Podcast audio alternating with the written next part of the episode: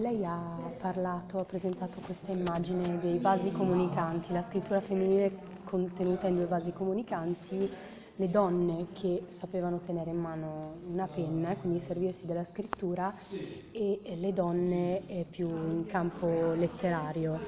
Volevo chiederle se lei quindi ritiene che la donna come scrittrice dal punto di vista letterario non sia un punto d'arrivo della scrittura appunto femminile utilizzata dalla donna, ma sia una contaminazione, quindi le memorie, le memorie ad esempio nell'ambito della scrittura epistolare, dei diari, le, possono essere considerati delle scritture letterarie che comunque fanno parte anche dell'ambito del, della scrittura più meno letteraria, quindi di cui le donne si servono per scopi pratici e se c'è un, un confine, una linea di confine che si può tracciare tra la scrittura eh, letteraria appunto e quella invece più di uso quotidiano. Sì, sì. no, dunque il mio lavoro ha voluto far vedere la continuità che esiste tra una scrittura comune, cioè il fatto di usare la penna per eh, redigere conti, scrivere memorie, appuntare eh, idee, sentimenti, quant'altro nel, nella storia, con invece la spinta, l'ambizione a usarsi della scrittura per comporre e per avere un pubblico. Ecco, tra questi due che io ho chiamato serbatoi, no, in un sistema di vasi comunicanti, tra queste due esperienze per me eh, non esiste una frattura, ma esiste una continuità del, chiaramente poi dei, eh, dei saperi, delle abilità differenziate, ma che hanno in comune la volontà e il desiderio di usare la scrittura. E la scrittura, come ho detto, non è mai un, e soprattutto per il passato non è mai stato un atto neutro, mm-hmm. un atto insignificante, perché soprattutto nel passato scrivere era già invadere un territorio poco esplorato dalle donne, in mano agli intellettuali, agli ecclesiastici. Quindi l'atto di scrivere, anche seppure una nota, aveva, trovava una consapevolezza di fare qualcosa di particolare. Ecco.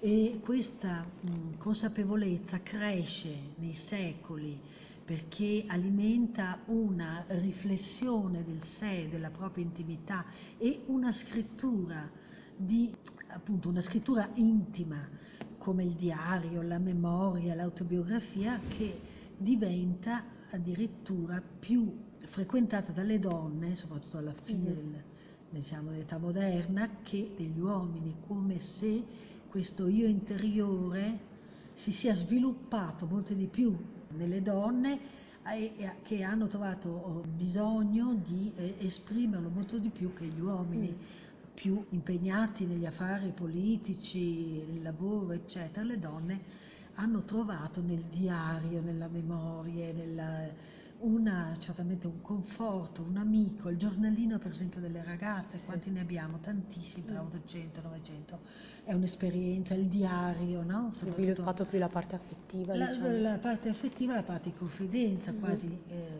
devo dire, forse anche in eccesso, e quindi, eh, ecco, ma tra queste, e però queste tracce, io ho mostrato che queste tracce, nonostante fossero comuni, spesso sotto sotto eh, speravano di avere un pubblico di lettori, cioè si rivolgevano cioè non solo all'intimità, ma, ma speravano di questi quaderni lasciati che di, qualcuno, che qualcuno li prendesse in mano e leggesse. E, eh, e che anche nelle espressioni eh, di donne molto semplici che avevano fatto soltanto, magari parlo del Novecento, i primi due anni soltanto diciamo, di elementare, ricorrono frasi retoriche, frasi che si ritrovavano per esempio nei romanzi oppure nei libri di scuola, nei libri di lettura, nelle canzoni, che sì. quindi la letterarietà non era del tutto esclusa anche questo, certo, la scrittura di, eh, del libro di conti no, ma in un testamento si possono mm. trovare forme anche comunque eh, comunicative, comunicative sì. anche parole scelte con cura, quindi ecco questi due serbatoi, poi certo le, le dall'altra parte le scrittrici avevano un'ambizione, una ricerca di, eh, della forma espressiva di un pubblico che le altre non, magari non avevano o non,